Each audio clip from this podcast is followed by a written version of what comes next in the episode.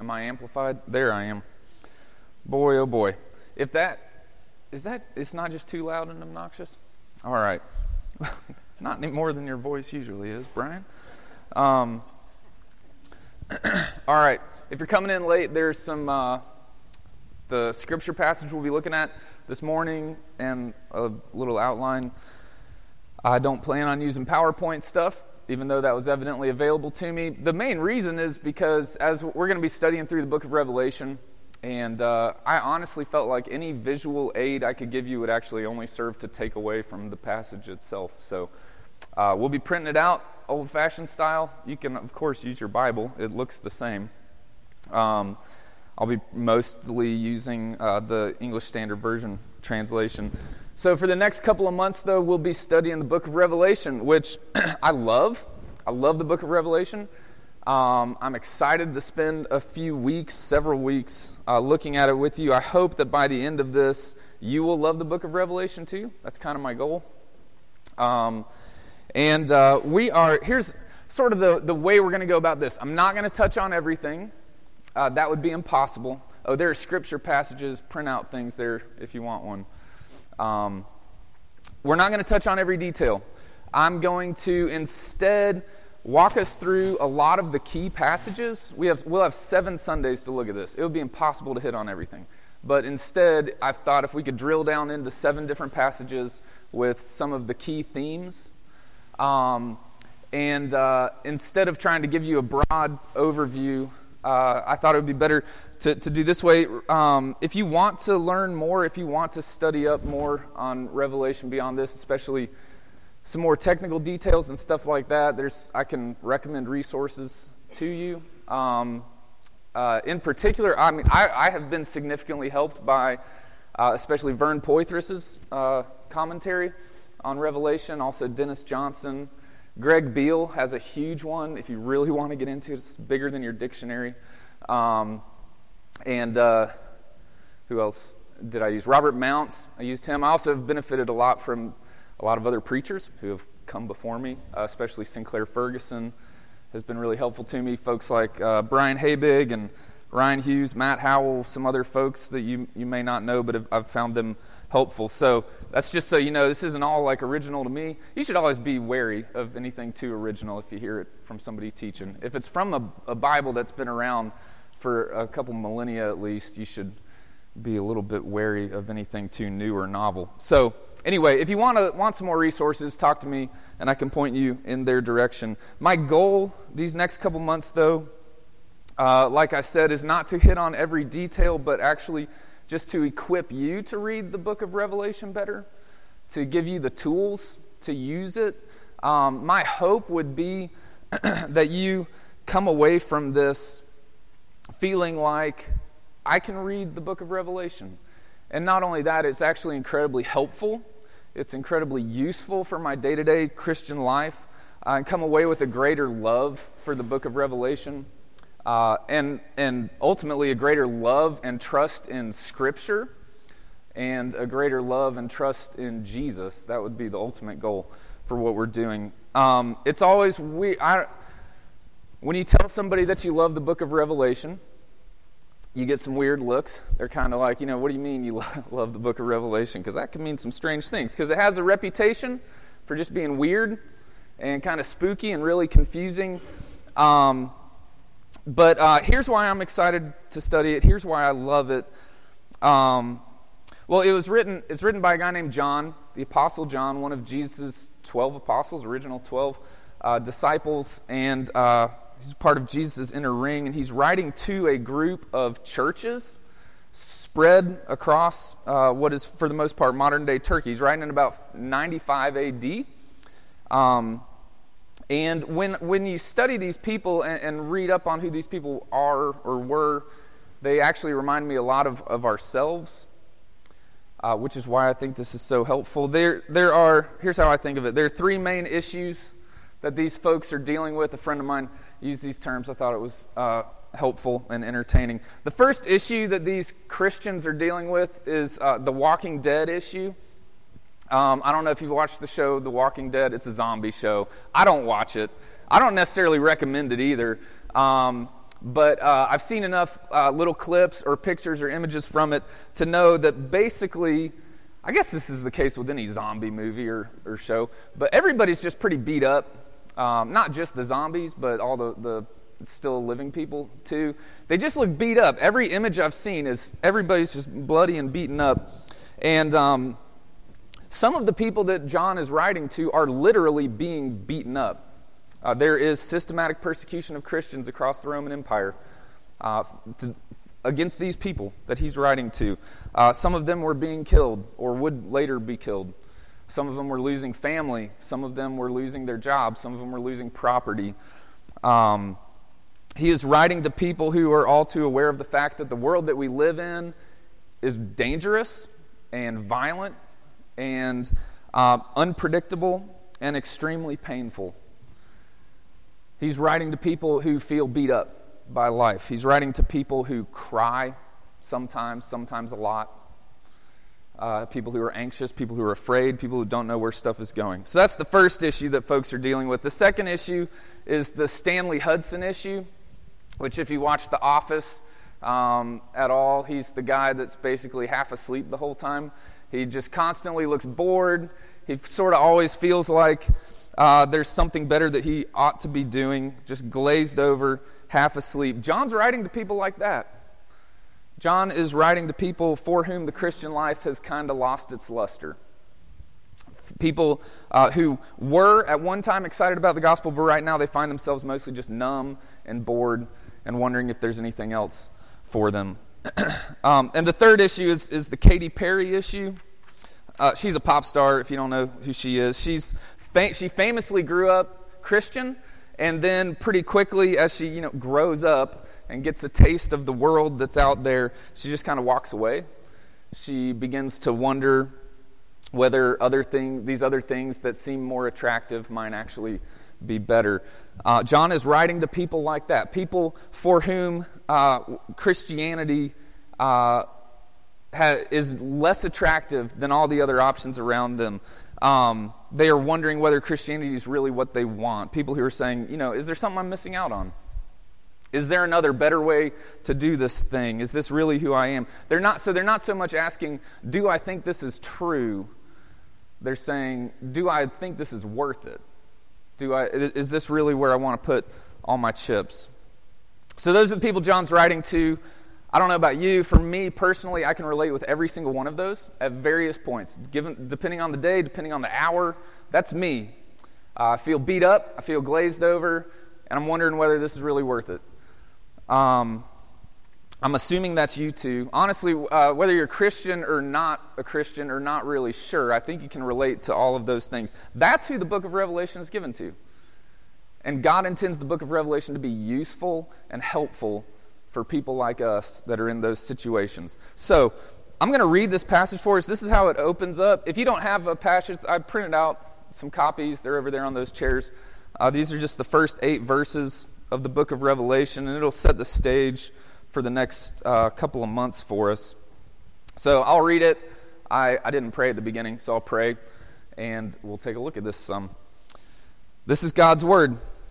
The revelation of Jesus Christ which God gave him to show his servants the things that must soon take place. He made it known by sending his angel to his servant John, who bore witness to the word of God and to the testimony of Jesus Christ, even to all that he saw. Blessed is the one who reads aloud the words of this prophecy, and blessed are those who hear and who keep what is written in it, for the time is near. John, to the seven churches that are in Asia, Grace to you and peace from him who is, and who was, and who is to come, and from the seven spirits who are before his throne, and from Jesus Christ, the faithful witness, the firstborn of the dead, and the ruler of kings on earth. To him who loves us and has freed us from our sins by his blood and made us a kingdom, priests to his God and Father, to him be glory and dominion forever and ever. Amen. Behold, he is coming with the clouds and every eye will see him, and even those who pierced him, and all tribes of the earth will wail on account of him. Even so, Amen. I am the Alpha and the Omega, says the Lord God, who is and who was and who is to come, the Almighty. Let's pray real quick. Father in heaven, we do thank you for your word. We thank you that it's trustworthy and true, and we pray that over these next couple months we would come to not only understand the book of Revelation better, but to love it more and through it to love you more and to have a clearer understanding of how it is that you are at work in our lives right now. We pray this in Jesus' name. Amen. so, uh, a few months ago, Gail and I watched uh, Indiana Jones and the Last Crusade, which we hadn't seen in a long, long time. It's a great movie. If you haven't seen it, it's only, it's only like 30 years old now, I think. Um, try not to think about it. Um, it is a fun movie. It is really tame by today's standards. But I remember very clearly the first time I saw it. I was probably too young to watch it. Um, and uh, I may, maybe I was just too sensitive. I don't know. But uh, for most of it, it's just fine. The last scene, spoiler alert, you had 30 years, you know, sorry. Um, the last scene, basically, long story short, the, the bad guy drinks from the wrong cup. They're looking for the Holy Grail, and his face just melts off. And uh, it looks really fake by today's um, CGI standards, but there, it that image from when I saw this as a kid is seared into my mind. I will never forget it. And Gail and I were laughing after we watched it uh, a few months ago because I, I told her, I was like, I used to have nightmares about that. And it just looks so fake now. But that image is, is seared into my mind. And, and I start that way just, be, just to say images are powerful, they have the power to stick with you, uh, they have the, the power to haunt you to affect you very, very deeply. And you know that, right? Think of all the movie scenes that you can just cue up in your head right now uh, without even trying very hard. Or think about the children's books that you grew up with. My parents just gave us a, uh, a book that I grew up with as a kid, and uh, I was reading it to my kids. I did not remember a single word of it, but every single picture I remembered vividly. It was pretty great reading it to my kids. I was like, oh, I didn't know. It was actually a good story, too. Um, uh, or think about pornography. Think about the power that it has to draw you in, to change the way you think, to addict you, to shape your heart. Uh, images are powerful, and Revelation is a book of images. It stacks image upon image upon image. It, it isn't, Revelation isn't so much saying, Here, I have something that I want to tell you. It says, I, want, I have something that I want to show you. That's how, that's how, how it starts. Verse 1 The revelation of Jesus Christ, which God gave to show his servants the things that must soon take place. And he did this by showing it to John, who, verse 2, bore witness to everything that he saw. And throughout the book, if you read through it, it the, the whole every episode is, is it begins with the words and i saw and i saw john is just telling us all of the things that he saw i saw i saw i saw the title that we use for this book is Revelation, singular.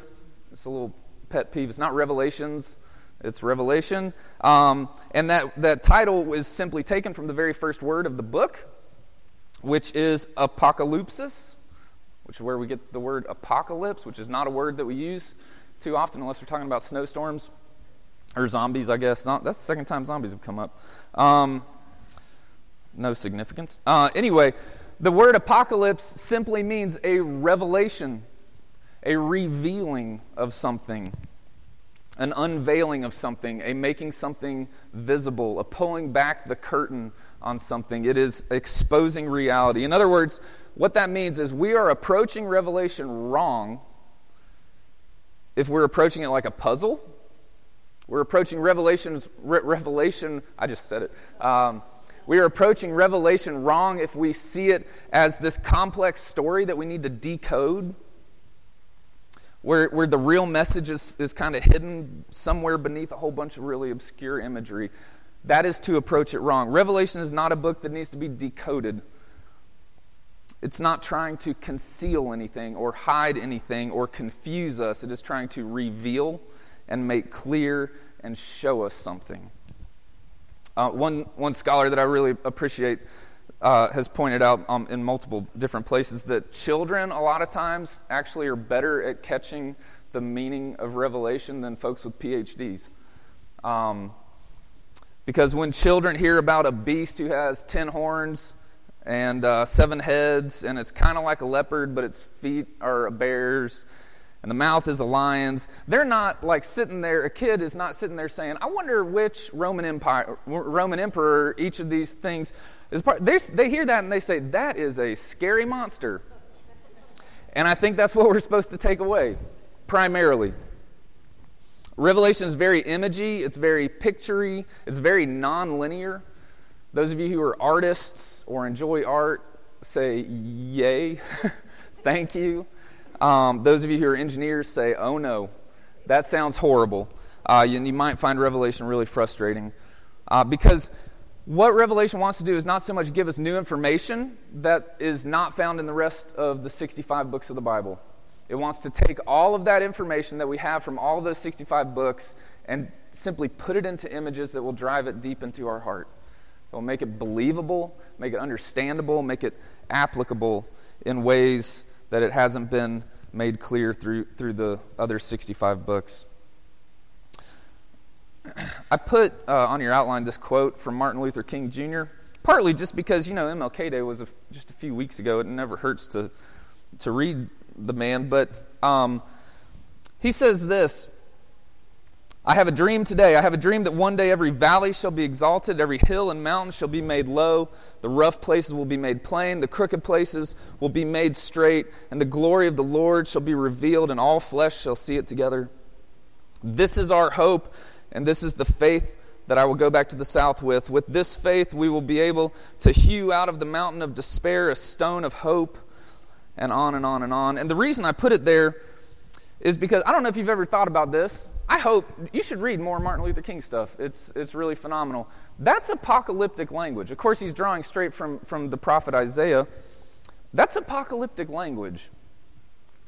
Um, which is just to say, we are not unfamiliar with this. We are not unfamiliar for how this kind of language works. It is, apocalyptic language is unique. We need to understand it as such, but it is not something totally unfamiliar to us. We read Martin Luther King Jr., we understand what he's talking about.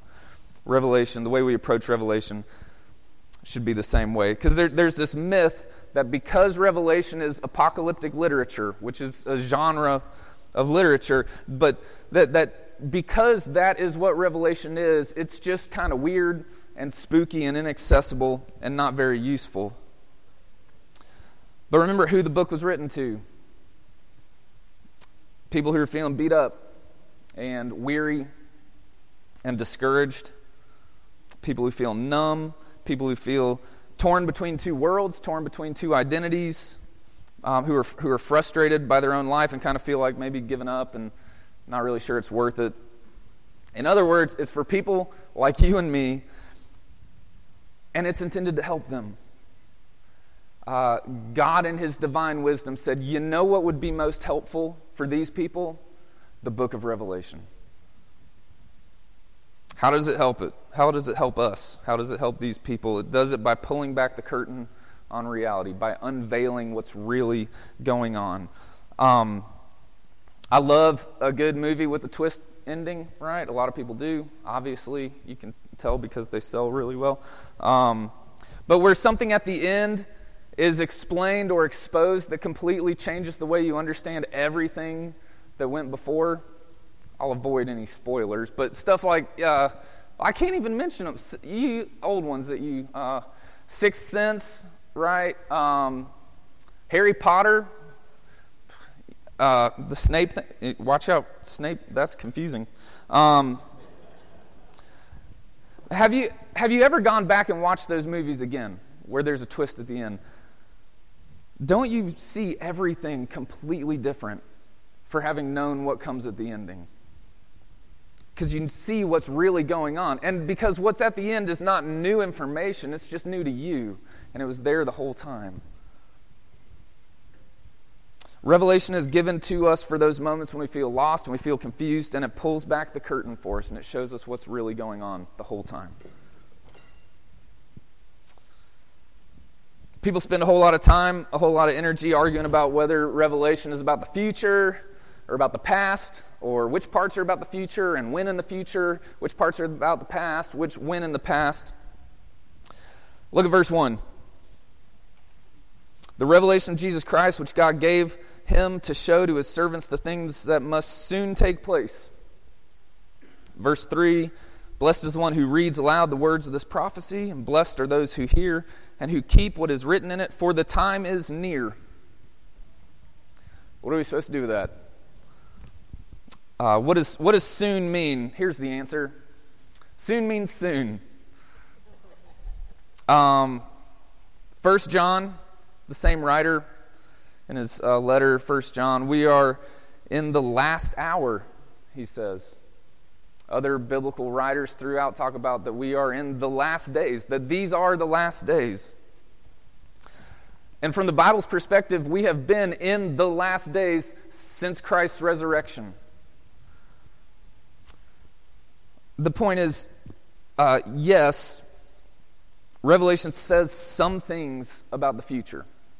But its main goal, what it's trying to do for us, is to give us a clearer picture of the present, of these last days, to make sense of your life in this world right now with what you're facing. Um, in fact, I, verse 3 is amazing. This is the only book in the entire Bible that actually pronounces a blessing on anyone that will read it. That's, it says, uh, Blessed is the one who reads aloud the words of this prophecy, which I think is pretty sweet deal. Maybe I should get others of you to, to read it aloud for us these Sunday mornings. Um, but like, there's this sarcastic and cynical side of me that says, you know, like I'm, I'm, I'm to want to call you up on a bad day. Be like, I'm, eh, it's kind of a bad day. Can I just come over and read Revelation to you? Um, maybe that's exactly what we should be doing. Maybe that's what Revelation is for. Here's the second thing, last thing I want us to look at this morning. So the first was what does Revelation do? And, and, and it, what it is doing is showing us something, showing us something about reality. Second thing is what exactly does it show us? Um, so if the goal is to bless and help these people and to bless and to help us presently, what exactly does John pull the curtain back on. Verse 1 again, it's how the book starts. The revelation of Jesus Christ. That is not giving us the title of the book. John is not telling us, here's what you should call this. He is giving us the topic of the book. It is showing us Jesus.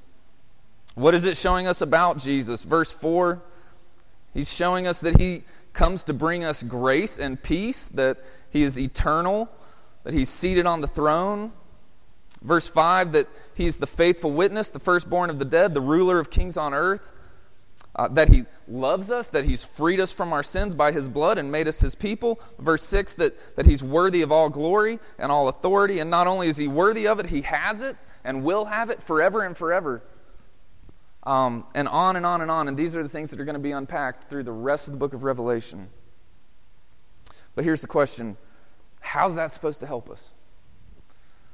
How is seeing Jesus supposed to actually help us? Because maybe you're, maybe you're saying, Yes, I'm a Christian.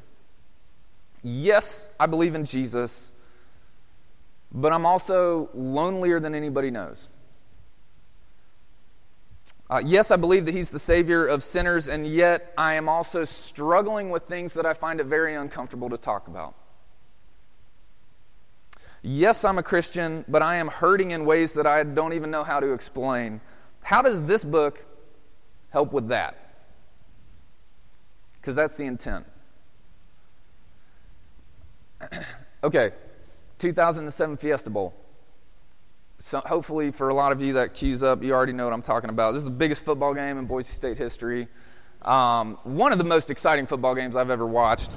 Um, like any other significant sporting event, you can buy the commemorative DVD and watch it as often as you like. And I know a lot of people who have watched this game in its entirety dozens of times, probably some of you.